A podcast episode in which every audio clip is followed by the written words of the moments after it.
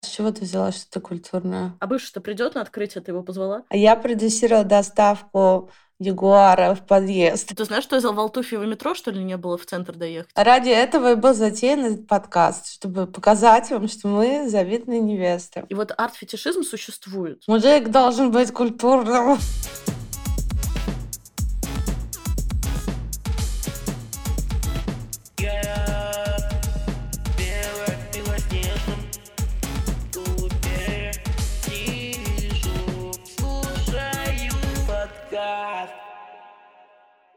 Всем привет! У нас уже подходит к концу четвертый сезон. И сегодня в гостях э, уникальный культурный герой, которого я очень сильно на самом деле ждала. И вот наконец-то появился повод. Но прежде чем, я должна твоим будущим подписчикам сказать подписываться на телеграм-канал в Белом Кубе, потому что там анонс подкаста выходит раньше всего, раньше, чем где-либо. Привет! Да, привет! Меня зовут Таня Столер. Вы меня можете знать как культурную столер из антиглянца. Может, как-то по-другому знать. Ну так вот, знаете, кто я.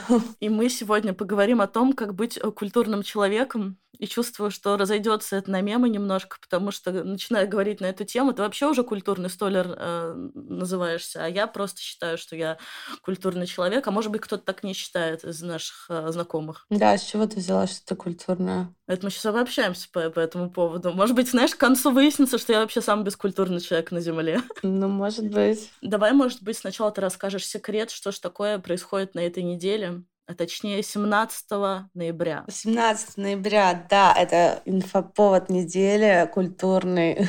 Круче, чем э, презентация москвички? Ну, посмотрим. Так вот, что у меня происходит? Короче, у меня открывается выставка персональная выставка. Но вы можете сказать, она же не художник. Но действительно, я не художник, и моя выставка — это доказательство того, что можно сделать выставку, не будучи художником. То есть это очень прикольный трюк. Я никогда об этом не думала.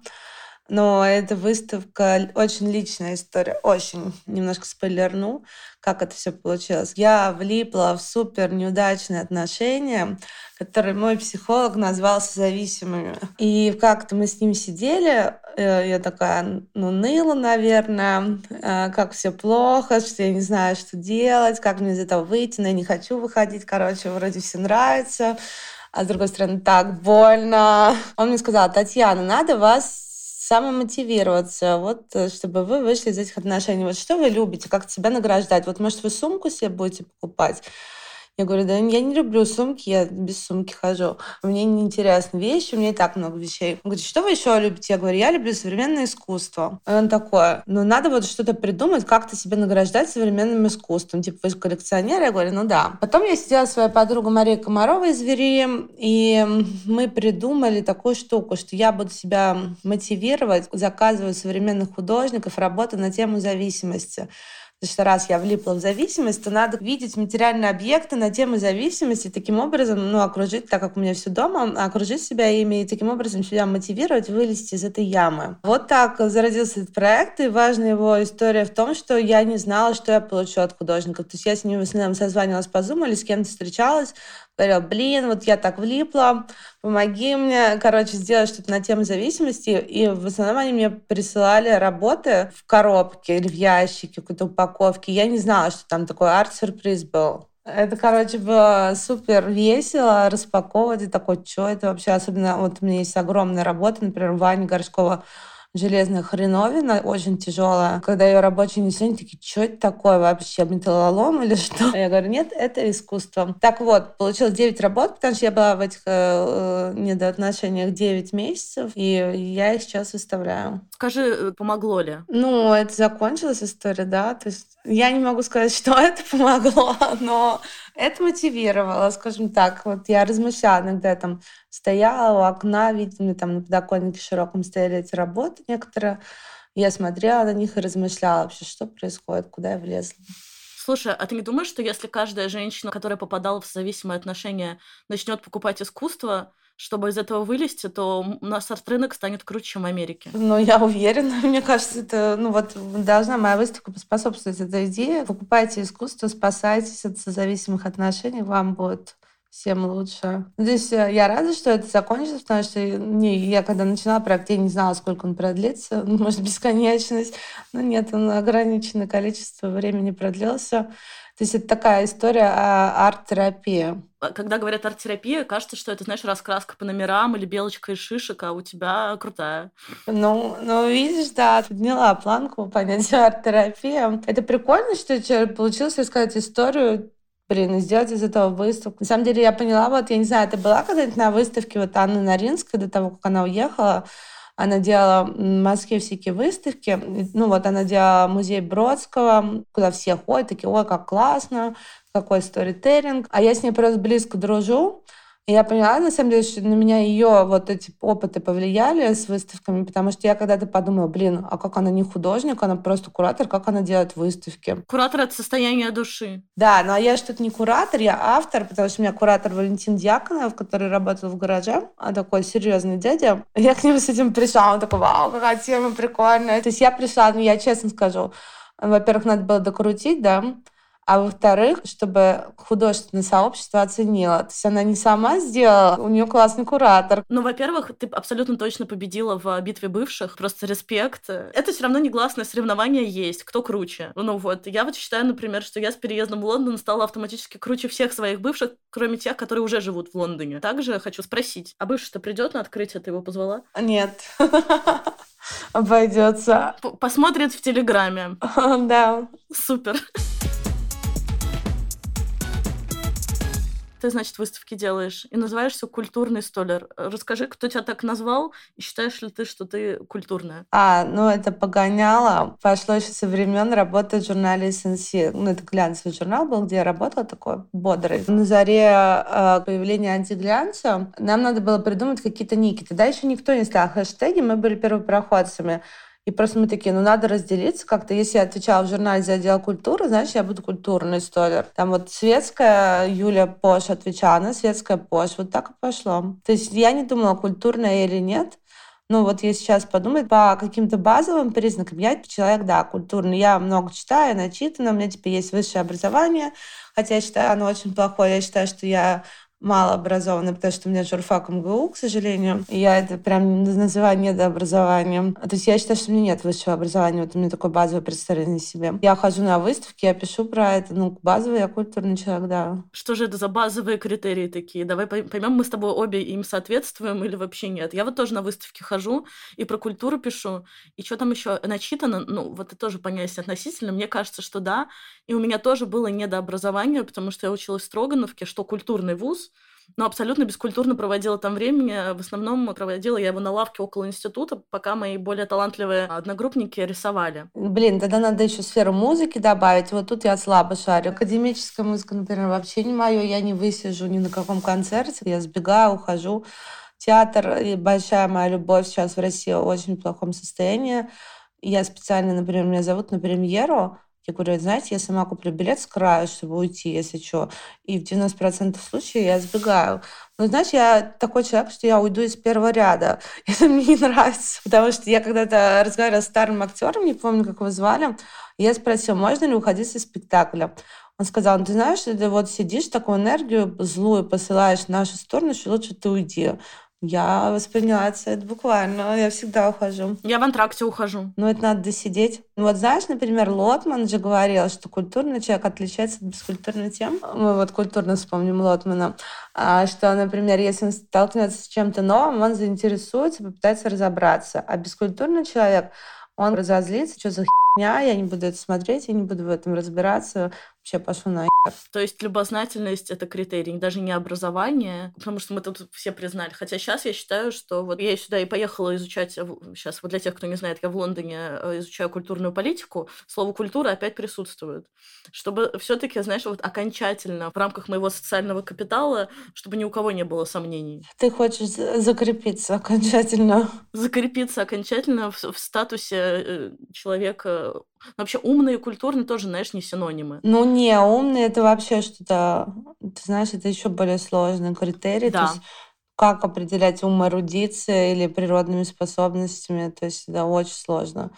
Ну вот, блин, я не знаю, а у тебя есть люди, которых ты точно можешь назвать культурными? Ну давай, неймдропинг. Ну, наверное, это люди, которые в основном пишут про культуру, да, как, например, там, не знаю, Софья Богдасарова, ее невозможно не назвать некультурным человеком, потому что она обладает потрясающей насмотренностью, разбирается и так далее. Это какие-то искусствоведы, кураторы, это художники. Если мы говорим о людях, которые, например, и не работают в культуре, не связаны профессионально с ней, но интересуются, тут, конечно, тоже есть такие люди, которые... Тут возникает вопрос, они такими стали из-за количества проведенного досуга в рамках каких-то культурных мероприятий, из-за своей природной любознательности или потому что... Ну вот мы с тобой когда обсуждали, вот есть наш друг Никита. Я вот все думала, Никита, привет. Он абсолютно точно это слушает.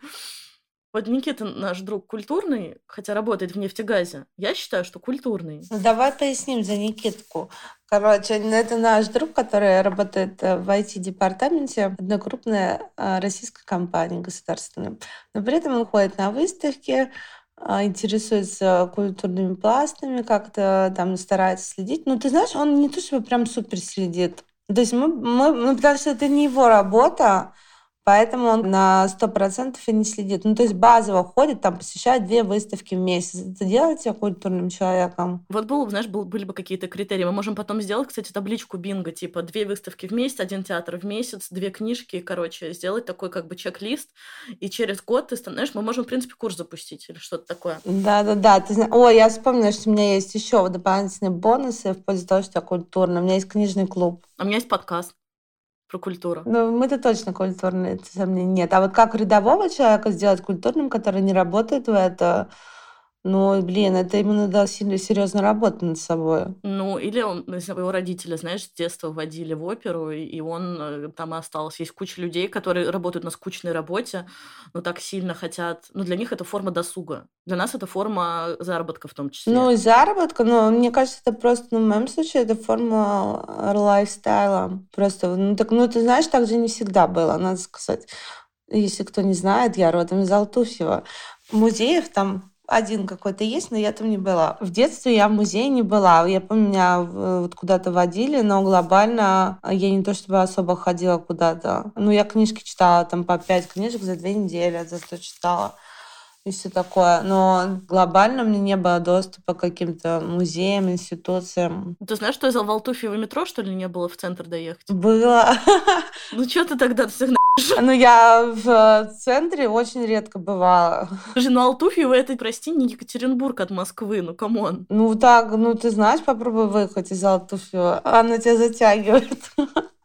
Там культурный досуг — это сходить в Ашан. Слушай, я вообще все свое подростковое время проводила в Ашане. Я тусила с армянами около Макдональдса. У меня был парень армянин в шестом классе, естественно, знаешь. И вот мы сидели в Ашане на фудкорте, естественно, потому что день, ну, денег ходить по магазинам не было. Вот, и мы сидели или там, или около поездов почему-то. Были ли какие-то страйки в подъездах? Были. Стала ли я от этого дебилкой? Вроде нет. Ну, то есть моя сестра сейчас просто еще раз, вот ей 16 лет. Знаешь, чем занимается моя сестра? Вот последнее, что она делала, она продюсировала фестиваль в ГАЗ-2. 16 лет. Ой-ой-ой. 16 лет. Все, что меня интересовало, это мальчики. А я продюсировала доставку Ягуара в подъезд. Вот давай так, как бы вот я выросла, и вот уже вроде мне не 16. Я вот занимаюсь всеми своими культурными проектами, с музеями, аукционами работала. Но как я провожу свое свободное время? Вот, например, вчера вечером, что ты думаешь, читала ли я Лотмана, чтобы подготовиться к нашему подкасту? Или, может быть, я э, готовилась э, к своему эссе про культурную политику в своем прекрасном вузе Goldsmiths? Нет, я смотрела новую серию э, Кардашьянов. Ну, ну Кардашьян, это, то, это уже поп-культура пошла, понимаешь? Мне кажется, надо вводить новое понятие у нас. А вот есть культурный человек, а есть поп-культурный. Мы больше поп-культурные мне кажется. Ну, возвращаясь к тому, что говоришь, что это любознательность. Мне очень интересно, э, что происходит со скандалом Кортни Ким по поводу Дольче Габбана. Вот я вот за этим слежу, мне вот мне ничего не интересует. Вальтер Бенемин, Лотман, это все не важно. Вот как девки решат вопрос? Ну, блин, ну, это правда интересно. Это не умаляет твои достоинства. Можно сочетать и то, и то, я считаю. А ты можешь сходу назвать поп-культурного человека? Ну, я считаю, что вот я поп-культурный человек. И культурный, и поп-культурный, то есть на двух столях. Я бы сказала так, на 80% я поп-культурный человек, а на 70 культурные. Блин, очень строгие критерии какие-то должны быть, потому что непонятно, что такое культурно. Например, я очень много ругаюсь матом. Я могу там приложить человека по голове. Ну, уже давно не делал, но тем не менее способность осталась. То есть это, ну, делает ли меня как-то менее культурной. Вот знаешь, вот я могу назвать культурным человеком, вот Анзор Канкулов. Он у тебя, по-моему, был в подкасте. Был он у тебя? Был. Вот это, мне кажется, человек культурный. И, кстати, тут вот мы уже говорили о связи э, любознательности и культурности. Вот Анзор просто меня поражает. Я вот думаю, как ему это все до сих пор интересно. Не то, что он такой взрослый, да, но он действительно уже взрослый. У него такой заряд, вот разобраться, там, сходить на выставку какой-то андеграунда, сходить на какие-то концерты как бы он со всех сторон, и ему вот так предложили, я помню, как у меня были билеты в театр, я написала, Анзор, вы пойдете? И он такой, да, да, я пойду. То есть очень легкий на подъем. Ну, одно дело в этот театр прийти, на эту выставку прийти, другое дело там что-то понять. И тут следующий пласт этого вопроса. Ходить можно сколько угодно. Но давай так, приходят ли люди в условный ГАЗ-2 и спрашивают, а сколько стоит картина на стене? Или а как арендовать этот зал? Ну, то есть тоже да. И вот я работала медиатором несколько лет, и количество вопросов людей, которые приходят на суперсовременные выставки от людей абсолютно бескультурных, то есть а, просто зайти в пространство, этого недостаточно. Ну, конечно, надо что-то понять, но если ты не будешь ходить, то ты не поймешь. Я не всегда понимаю. Ну, я тоже не понимаю, поэтому надо у кого-то спросить. Но если они объяснят, не факт, что поймем. Ну, я помню, что когда-то я работала, когда была молода, я работала тоже не медиатором, но смотрителем, я скажу так, на какой-то биеннале молодого искусства. Ну, Московская биеннале мы с тобой, оказывается, одновременно там работали. Помнишь, мы выяснили это? Когда еще музыкантская работала. Она, она же меня выгнала э, с, с, с фразой, чтобы эта шуха здесь больше не появлялась. Достижение. Я, короче, сидела возле какой-то видеоработы зацикленной. Там был ужасный звук еще шел. Короче, я сидела вот там по 4 или 5 часов и просто сходила с ума. Никто к ней не подходил, потому что она всех бесила. Я одна как чмо сидела, и так она меня, меня начала бесить, эта работа. И я, короче, нахер оттуда уволилась, потому что ну, это невозможно было там сидеть. Вот такое оно современное искусство, понимаешь? Я же старалась вникнуть. А как бы, ну вот по поводу того, что... Ну вот знаешь, я помню, когда я находила на какие-то свои первые выставки современного искусства, конечно, я тоже ни не понимала. Но это вот вопрос либо знать, ты хочешь ли ты спросить, а у вас есть каталог посмотреть?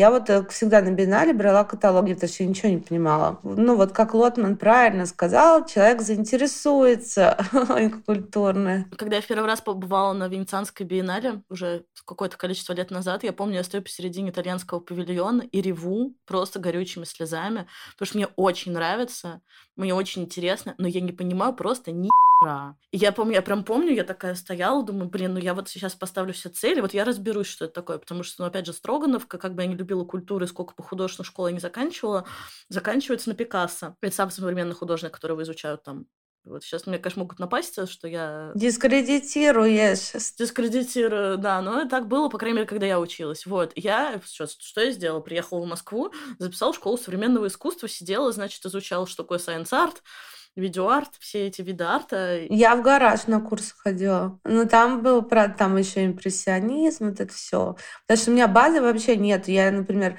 вот как многие читаю вот эту книжку «Талмуд. Искусство». Искусство 1900 года. Да, да. Я не смогла это осилить. У меня базы вообще нет по художественному искусству. Да ничего страшного. Например, я ходила, так сказать, с одним красивым молодым человеком недавно. А, на выставку испанцев в Пушкинский музей. Мы такие взяли аудиогида, а я не так не хотела на такой тип, потому что я ненавижу классическое искусство, мне прям скучно. Ну вот что мне смотреть на Христа крови? Что там заложено? То, что Христос страдал, и он человек, из него полилась кровь. Все очевидно. Не любозно, если ты человек, Таня, а ты знаешь, религиозное вообще все вот это вот. Что ты не заходишь в храм, а там фреска, нет у тебя такого? Ты знаешь, вот это я ездила в прошлом году в Каргополь. У нас большая группировка была людей, которые шарят. Вот некоторые прям ходили такие, вау, доска уже гнилая, там Христос. А я такая, боже мой, оно все одинаковое, выведите меня отсюда. То есть я, короче, пересмотрела современного искусства настолько перепотребляла, что я сейчас могу потреблять только его. Мне вот реально неинтересно более классическое вообще. Я тоже себя чувствую, но я себя иногда заставляю, потому что я всегда понимаю, что никакое современное невозможно без основ. Ну, то есть Мне иногда, ну, опять же, монументальная живопись моя не прошла мимо. Мне очень интересно посмотреть фреску в храме, поехать за 3-9 земель, чтобы увидеть какой-то витраж. Иногда, вот я совсем, когда крейзи у меня период. Вот, но могу ли я посидеть час-два, послушать классическую музыку, не сидя в телефоне? Нет, я не могу вообще. Нет, знаешь, вот, например, я помню, когда попала в Лувр первый раз, я прошла только одно крыло и ушла. Во-первых, мне было довольно скучно, а во-вторых, а, это очень много визуальных впечатлений. У меня просто голова кругом, я просто поплыла такая. Я поняла, что я не могу тут находиться. И я такая думаю, нет, пойду в Помпиду. Пошла в Помпиду, вот там я могу такие большие объемы, хотя, конечно, тяжело. Считаю, что, например, биеннале надо смотреть. Ну, вот, например, я была на Венецианске только один раз в прошлом году. Я, в принципе, махом смогла посмотреть, но мне не особо там что-то впечатлило. Вот Дани, павильон с вот этими кентаврами мертвыми, мне очень понравился. Все остальное, как бы, мне не очень цепануло, и это реально осматривать. А вот такие большие, как Лувр, заведения, то есть э, культурные, это очень сложно. Или там в Эрмитаж, ну вот попробуй там посмотреть. Ты же ты просто задохнешься в этих впечатлениях. Надо мной все друзья ржут такие, Даш, пойдем в музей, в надежде, что я там, значит, расплывусь вся в датах и понятиях, и теориях. Я такая, блин, давайте пойдем поедим, пожалуйста. Я искусство пока голодная, я не могу. И дальше мне хочется, знаешь, посидеть, пофланировать, посмотреть на людей. И вот, и вот все ржут, что я говорю, ну, это мы с фасада посмотрим, и это мы с фасада посмотрим. Потому что, ну, что мне стоять в очередь, платить 25 евро, я не знаю, короче. Еще все есть в интернете. Да, картиночки можно посмотреть дома. А я помню еще, когда была вот в Лувре, я дошла до Мона Лизы, я была с мамой. Я читала биографию Познера, автобиографию, мама читала. И там вот есть большая сцена, описываемая, как он увидел Мона Лизу и стоял, рыдал. Я, значит, подхожу, говорю маме, достань платочки, готовься, сейчас мы будем рыдать. Десять минут я стояла, китайцы всех отогнали. А, короче, никто не плакал. Ну вот не сработала магия, понимаешь? То есть я бескультурный человек, я не заплакал на Моне Лизе. Бесчувственный ты человек, Таня. Ну вот не произвела впечатление. А знаешь, зато я помню, что лет пять назад я пересматривала классный мюзикл с Заком Эфроном. Я так плакала, хотя я вообще не плачу по жизни. Вот мне даже психолог говорит, Татьяна, у вас проблемы с проживанием эмоций, вы не плачете, вам надо научиться. Вот на, вы, может, на «Титаник» посмотрите, говорят, да это фигня. Я вот смотрела Зака Эфрона и почему-то плакала. Я последний раз плакала на культурном мероприятии. Я ходила на мюзикл Frozen. Мне показалось это так трогательно. Я сидела, ревела, там одна в зале, то есть шестилетние дети, и я вся в слезах. Вот у меня такие культурные впечатления. Хорошо, но у меня к тебе вопрос, как человек, который в светской жизни разбирается. Как ты думаешь, вот если, например, я хочу стать частью светского общества, вот такая вот у меня мечта, не знаю, откуда взялась, комплексы, что-то со мной, в общем, не так, или просто хочется, чтобы про меня интегрянец писал, Татлер уже не напишет, но, может быть, когда-нибудь москвичка напишет. Если я хочу стать светской девушкой, поможет ли мне а, вхождение в культурные круги? Очень бодрый способ попасть в хронику и на обложку даже – это заделаться галеристкой. Если так говорить про светскую жизнь, да, а, то ради подписи например, в Татлере. То есть вот как подписывать героиню. Спутница, да, а потом, ну, по моим наблюдениям, там владельцы такого-то бренда. Потом стали все галеристками внезапно. Сейчас как бы можно написать блогер-коуч, но в принципе путь через культуру, он весьма неплох. Вот, например, ты знаешь, девушка Никиты Ефремовой, Шурыгина, а очень хорошо, что она художница. То есть тебе не нужно думать, как ее подписывать. А ты можешь рассказать, что она... Это дополнительный контент. Очень хорошо. То есть это добавляет тебе веса, если ты с каким-то культурным бэкграундом. Особенно не просто актриса, а вот если ты такая странная, загадочная, это очень хорошо. Кстати, хороший совет, мне кажется, я все еще верю, что э, Кайли Дженнер и Тимоти Шаломе это пиар-роман, потому что он типа культурный, а она типа бескультурная, а вот они начали встречаться, и она стала культурной тоже. На нее по-новому, сквозь новые линзы смотрят. Это очень прикольно, когда соединяется искусство и трэш. Непонятно, что из этого трэша искусство. Я считаю, что Кали искусство, если что. Хорошо, значит, у нас первый путь светскую жизнь — стать галеристкой, то есть вложить кучу денег. Второй путь — найти себе какого-то культурного кавалера. Не, второй путь — это Если первый путь галеристка, то второй путь это самой заделаться художницей. Вот смотри, например, Ксения Драныш была девушка, бывшая Павла Паперштейна. Ну, очень хорошо у нее пошла карьера. Подожди, она была художницей до того, как начала встречаться с Пашей. Да, ну, мы сейчас говорим, что это хороший союз. Но, конечно, ну, просто если ты не была художницей, ты вряд ли и заделаешься, согласись. Задатки-то должны быть. Я, честно говоря, когда мне пишут такие художницы, в кавычках, я, ну, знаешь, типа, я побыла на Бали, вернулась в Москву, поняла, что я, у меня есть что сказать, я, конечно, не отвечаю. Но просто я так не вспомню сходу случай, когда человек не рисовал. Хорошо, стать художницей. Ну, все еще. Вот смотри, вот, например, есть, может быть, какие-то молодые люди, которые хотят, э, в общем, в культурное сообщество, не знаю, знакомство или так далее, потому что все-таки вхождение в культуру это хороший нетворкинг, очень много богатых людей. Можно, например, начать встречаться с тобой или со мной, раз мы культурные, и мы сразу начнем их на вернисаже водить, и там, короче, все связи, связи. Ну, конечно, это, это сразу им добавит интереса в жизни. Да, можно их выводить, так сказать. И про то, что мы с тобой завидные невесты, знаешь, и в театр, так сказать. Ради этого и был затеян этот подкаст, чтобы показать вам, что мы завидные невесты. Да, пожалуйста, контакты мы оставим, да, если кто-то хочет вдруг э, познакомиться со всеми патронами гаража. Ну, кстати, вот э, заделаться патроном, но, к сожалению, гараж сейчас не в лучшей форме. Ты знаешь, я сама думала стать патроном. Собственно, это моя следующая мысль, что я даже знаю примеры людей, которые и здесь, в Лондоне, и в Москве становятся меценатами, патронами каких-то культурных учреждений для того, чтобы у них очень простая, понятная цель для нетворкинга, потому что это вхождение в определенный круг. Это статус, понимаешь? Ну, это даже табличка вот висит на стене зеленой в гараже, ты такой мимо идешь, а кто это такой? Кто это такая? А у нее, значит, есть деньги, да? Если она патрон, значит, она в этом понимает. Ну, какой-то статус приобрести, это хорошее вложение. И ходить на все эти вечеринки на крышу, а там можно и мужа найти. Это другой вопрос, Дарья. Э, поиски супруга друга или партнера в светском кругу культурном, знаешь? Ну так, раскройте, пожалуйста. Ну, я, ну я скажу прямо, мне такое ощущение, что одни люди нетрадиционной ориентации. Ну, поскольку в Москве мне уже все эти, знаешь, я уже все увидела, и все, все мне знакомы, они в основном, да, или женаты, или нетрадиционной ориентации, или что-то такое. Но вот в Лондоне я тут ходила на открытие в Тейт, хотела посмотреть, как это выглядит. Думаю, ну сейчас там, наверное, будет куча мужиков в костюмах, которые поддерживают музей. Было ли так? Да процент соотношения женской и мужской аудитории вообще не московский. Там женщин было мало.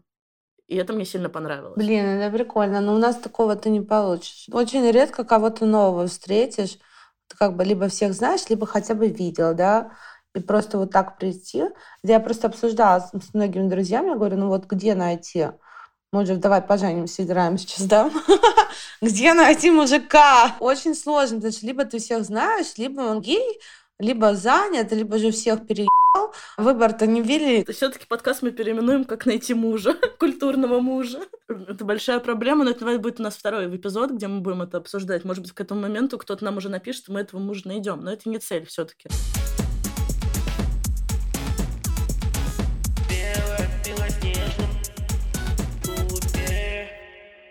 Я недавно смотрела интервью Надежды Стрелец с Ольгой Бузовой, абсолютно, я считаю, шедевральное по своим критериям их его оцениваю. Оля там сказала очень классную фразу, когда Надежда в очередной раз попыталась сделать выпад про то, что Ольга не модная, она сказала что-то типа кто вообще это решает, где, кто эти 20 людей, что Владимир Путин издал указ, что эти 20 людей решают, кто модный, а кто не модный. Вот я подумала, блин, ты крутая.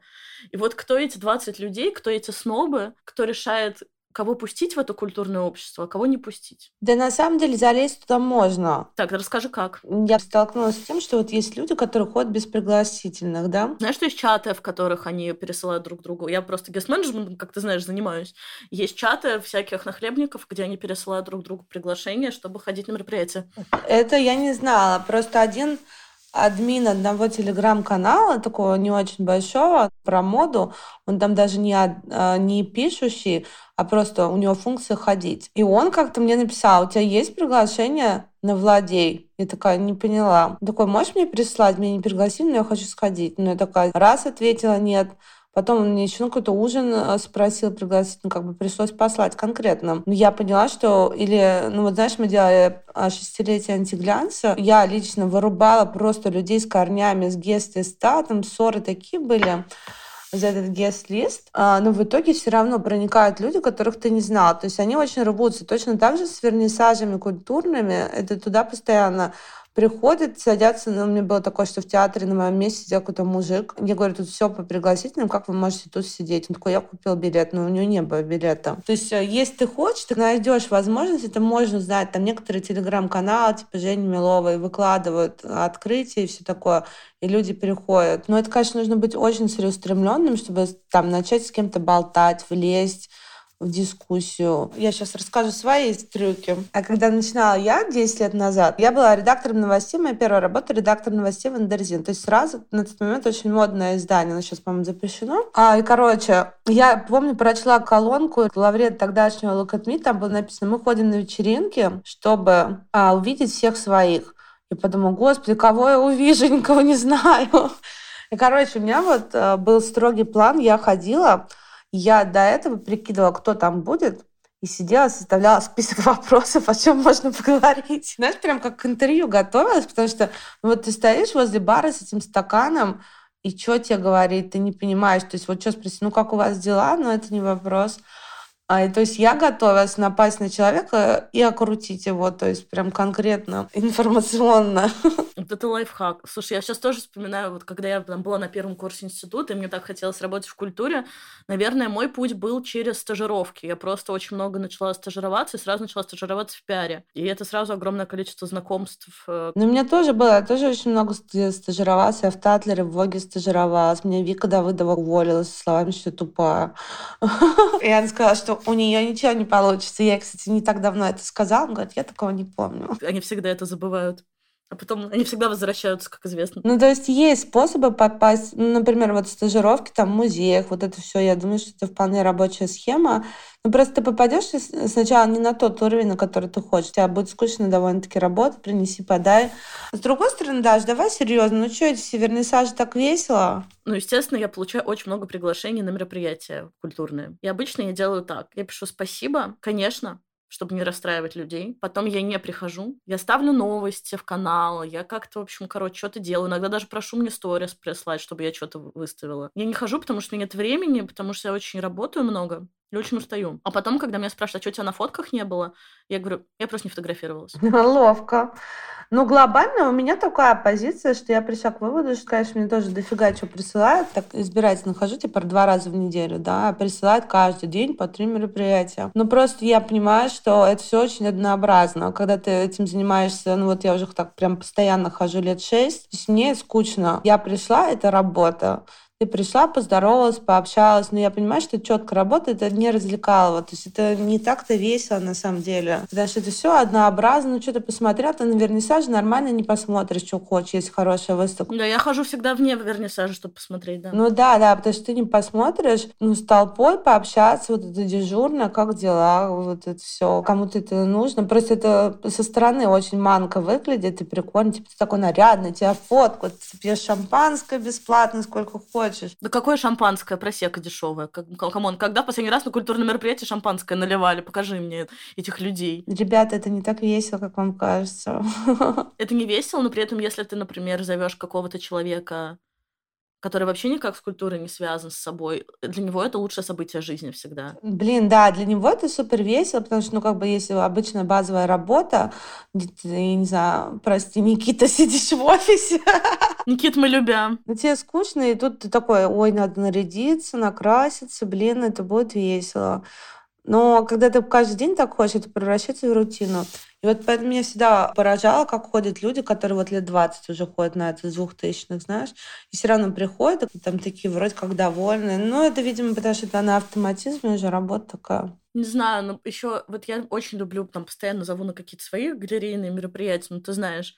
И я вижу людей, которые в полном кайфе, когда нажирается художник в говно, когда бьют стаканы, когда, в общем, происходит какой-то трэш, а трэш, ну, чаще всего происходит. Я еще люблю водочки немножко поддать, знаешь, людям, чтобы точно всем было хорошо. И они такие, блин, а вот веселье-то. Потому что, честно говоря, зная вот, э, вот эту усталость, о которой ты говоришь, людей, Москва очень присыщена разными событиями. Да, и все же пытаются удивить как-то. В принципе, особенно сейчас, э, после всего, людям скучно, потому что все эти ужины очень однообразны. Там везде этот, вот как в канале Ксении Китаевой, set design дня. Это просто меняется вот только то, что на столе стоит, а в принципе все то же самое. Давайте сейчас мы будем есть, тестировать то-то и смотреть на работы художников, которые висят в тени и которых толком не видно.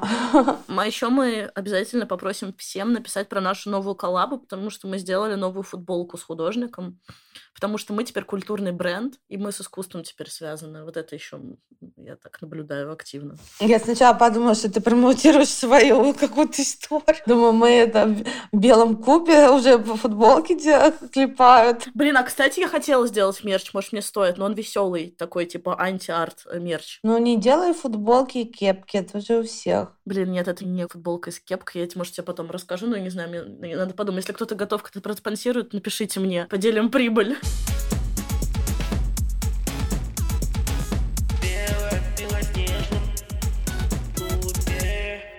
Ой, Даша, а можно я тебе расскажу? Я вспомнила, у меня инсайт. Как я решила три года назад эту петь. Давай. Знаешь, это вот связано тоже с моей подругой Анной Наринской, очень умной женщиной какое-то время мы прям проводили много времени вместе. И я как-то спросила, ну а делать ли то, что ты такая умная, тебя счастливее? Я, честно, не помню, что она ответила, но смысл был в том, что для нее это образ жизни и мысли быть культурной, да, и интеллигенцией, да. А я такая тогда просто подумала, что аж делает для меня действительно счастливее то, что я умная, умная и культурная. И я поняла, что особо не делает. Тогда я решила, я буду тупой. Короче, то есть я всегда с детства очень много читала. Книг 30 в год у меня выходило уже даже в таком занятом возрасте. 25, 30, 20 всегда. И мне как раз попалась книга «Бесконечная шутка». И она же такой жесткий постмодерн, надо напрягаться. А я решила, буду читать ее как роман. И я вот этот огромный талмуд, и не помню, там тысячи две страниц, просто читала как роман, а там про теннис, про наркотики. Думаю, как интересно.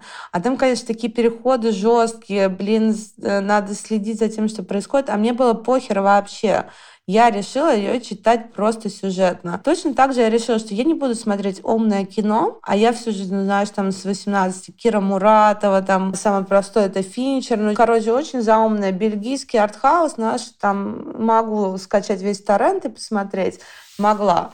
А потом я решила, не буду, буду просто смотреть кино тупое. И вот я так смотрела все сериалы, как бы не очень умные. А я, ну, «Клан Сопрано» — это очень умный сериал, но я его смотрела просто сюжетно. Я не думала о том, как, о чем там вообще. Я потом посмотрела какой-то разборки на поиск про «Клан Сопрано», думаю, ни себе, я вообще не так его смотрела. Ты знаешь, этот курс на отупление, он, э, например, я решила, мой любимый писатель — это Франзин. Я решила, я не буду читать новые книжки, я буду по кругу перечитывать Франзин. Вот у него пять романов на тот момент было. Я просто взяла, один закончила, начала заново читать. И вот так по кругу, то есть зациклилась мысль, у меня э, культурность там через книги в основном проявляется, потому что это была базовая вещь, как я инструмент, да. Или, знаешь, я прочла еще Чарли Кауфмана, это сценарист такой, фильм адаптация у него самый известный. Он тоже постмодерн, очень жесткий. Я опять же прочла как сюжетный роман. Я думаю, надо же, меняю реальность. Я могу читать такие вещи, которые все говорят, как это сложно читать. Я такая, «А что сложного, читайте, как я. То есть я стала избегать всяких умных разговоров, вот опять же в гостях у Анны Нарински мне какой-то мужчина взрослый спросил, империализм — это путь России навеки или нет? Что вы думаете? Я сказала, меня нет мнения. А потом летом я сидела на даче у Анзора Конкулова как раз-таки. Там был Александр Перепелкин, а, который Блюпринт сделал издание, и Лунар агентство и еще много чего хорошего. И они разговаривали э, про постколониальное сознание. И я такая сижу, понимаю сначала, что я ничего не понимаю. А потом внезапно произошло чудо, не иначе. И мои мозги заработали. И я так вникла в эту беседу, что мне стало так интересно. Я такая сидела и подумала, мне нужно придумать свой книжный клуб, ну, чтобы дискутировать с умными людьми. То есть у меня снова появилась потребность стать умной и культурной. То есть думаешь, это волнами приходит? Ты знаешь, я считаю, можно отдыхать, вот как костюм, снимать свой статус. Еще, например, это, например, музыке можно объяснить. То есть я вот лет 18 там смотрела всегда чаты билборда, вот, например, 200 там альбомов самых популярных, и старалась вот прослушать хотя бы, ну, там, 20. То есть я таким образом слушала новую музыку, развивалась, да? Ты знаешь, какая у меня новая музыка? Я, я слушаю все альбомы Тейлор Свифт, потому что ходила на фильм про нее. Слушай, я тоже Тейлор Свифт сейчас слушаю, потому что я для меня это такой пласт. Я же, как фанатка Бейонсе ненавидела Тейлор Свифт. То же самое, я вообще все пропустила. Ну так вот, это все к тому, что можно на какой-то период не быть умным и культурным, но ты это мастерство не пропьешь. Вот как я возродилась, и ничего. Стал умный снова? Да, но это был хороший период, где я прям говорила, мне что-то спрашивают, у меня говорю, вы знаете, я тупая, малообразованная на выставках. Это было очень весело. Блин, и ты понимаешь, что вот эта самоуверенность, уверенность в том, что ты можешь рассуждать на какие-то совсем массовые темы, она только очень культурных людей есть на самом деле. Когда мы говорим про критерии культурно-бескультурного, реально культурный человек не боится признаться в том, что он что-то не знает, в том, что он в чем-то не разбирается, или в том, что он проводит свой досуг э, в ТикТоке. Но мне тоже кажется, что все-таки на этот статус нужно какой-то иметь уже такое, что, который тебе дает право на это. Потому что, ну, если реально тупой человек скажет, ну, я тупой, ну, как бы это не фан. У меня была история, а, я была ходила на свидание с очень тупым мальчиком. Ну, мне очень он нравился. Ровно до тех пор, пока он мне не сказал, что фильм «Нимфоманка» — это про секс. Ну, ты понимаешь, если бы ты мне это сказала, меня бы это не возмутило. Но когда это мне сказал тупой человек в моем представлении мира, вот я взяла на себя ответственность кого-то так называть, я подумала, блядь, а что я там сижу? Я просто встала и ушла. А давай вот к сводничеству тогда вернемся. Вот ты бы смогла выбрать себе мужика, если он тупой. Ну, он, например, красивый или накачанный, не знаю, какие у тебя критерии. Ты бы смогла быть тупым? Для меня просто сейчас супер важный вопрос. Вот я тоже ходила, ну, вот это, не знаю, свидание, это не свидание было, в Пушкинский музей с очень красивым парнем. И я думаю, блин, он же не умный. Но я не буду говорить прям тупой, но не умный. А потом я думаю, ну, у меня мозгов на двоих хватит. Я всегда думала, что для меня супер важно, чтобы партнер был очень умный. Но теперь я думаю, может, это не так важно. Раз у тебя история каминг у меня тоже сегодня будет история каминг Во-первых, а, мне кажется, я себя отношу не только к культурным людям, но к ужасным арт-вонючкам и снобам. И если, не дай бог, мне какой-то человек скажет, что его любимый художник Айвазовский, для меня это просто red flag, и я сразу выключаюсь из этого диалога, и мне это все неинтересно. При этом, если у меня друзья, которые не разбираются ни в какой культуре, да, но при этом они как бы любознательны, если я там позову их на какую-нибудь экспериментальную постановку, они могут кайфануть от этого. Мне даже иногда интересно посмотреть на культуру их глазами, знаешь, как, например, мне очень нравится с детьми работать, потому что они приходят на выставку, у них незамутненное сознание, они готовы к новому опыту. То есть в этом есть, есть прикол. Но говоря о каких-то романтических отношениях, мне повезло, наверное, с разной степени э, токсичности и сложности отношений. Это всегда были очень умные мужчины, которые интересовались культурой в той степени, в которой меня это устраивало, знаешь. То есть, условно, мне было не стыдно с ними на вернисаж прийти, и, скорее всего, они бы там что-то не сказанули. Обычно на приколе я. Вот. И обычно, знаешь, когда рассказывают кринж-истории со свиданий, они рассказывают про меня не, не, не я про них. Но тут у меня, значит, случился короткий роман с очень умным драматургом, но очень бедным. Потому что культура не всегда приводит к заработку. И, собственно, на фоне этой бедности, невозможности заниматься ничем, кроме разговоров, потому что разговоры — это хорошо, но невозможно на них купить пиццу. В общем, эти отношения закончились. Ну, блин, ну, бедно — это плохо. Мы как люди состоятельные. Мы как люди более-менее, ну, скажем, не жалующиеся на то, что не на что в ресторан сходить. Вот. И для меня было очень интересным опытом иметь настолько глубокий диалог о культуре. И ему было явно очень интересно со мной об этом говорить, и это мне очень нравилось. Но, к сожалению, корабль нашей любви разбился о моем желании ездить в отпуск. Ты знаешь, на не лично, но по работе. Я вспомнила, это моя сокурсница. И, короче, она была влюблена, так я понимаю, в преподавателя одного а, по готической литературе. А она в блоге писала, и пусть я буду есть продукты красная цена, сыр из красной цены, но мне будет интересно, что это такое написала. С культурным рай в шалаше или нет? Вот, а, к слову, об интервью с Ольгой Бузовой, которую я всем советую, там есть такая цитата. Я даже ее выписала. С милым рая в шалаше, наверное, не для меня, но концепция мне близка. Ну, вот, блин, я, короче, да, я понимаю Ольгу. Я сейчас себя переучиваю, что нужно, чтобы мужик был не только умный, но в смысле, чтобы это не главенство, потому что, блин, бывают и не умные, и ничего.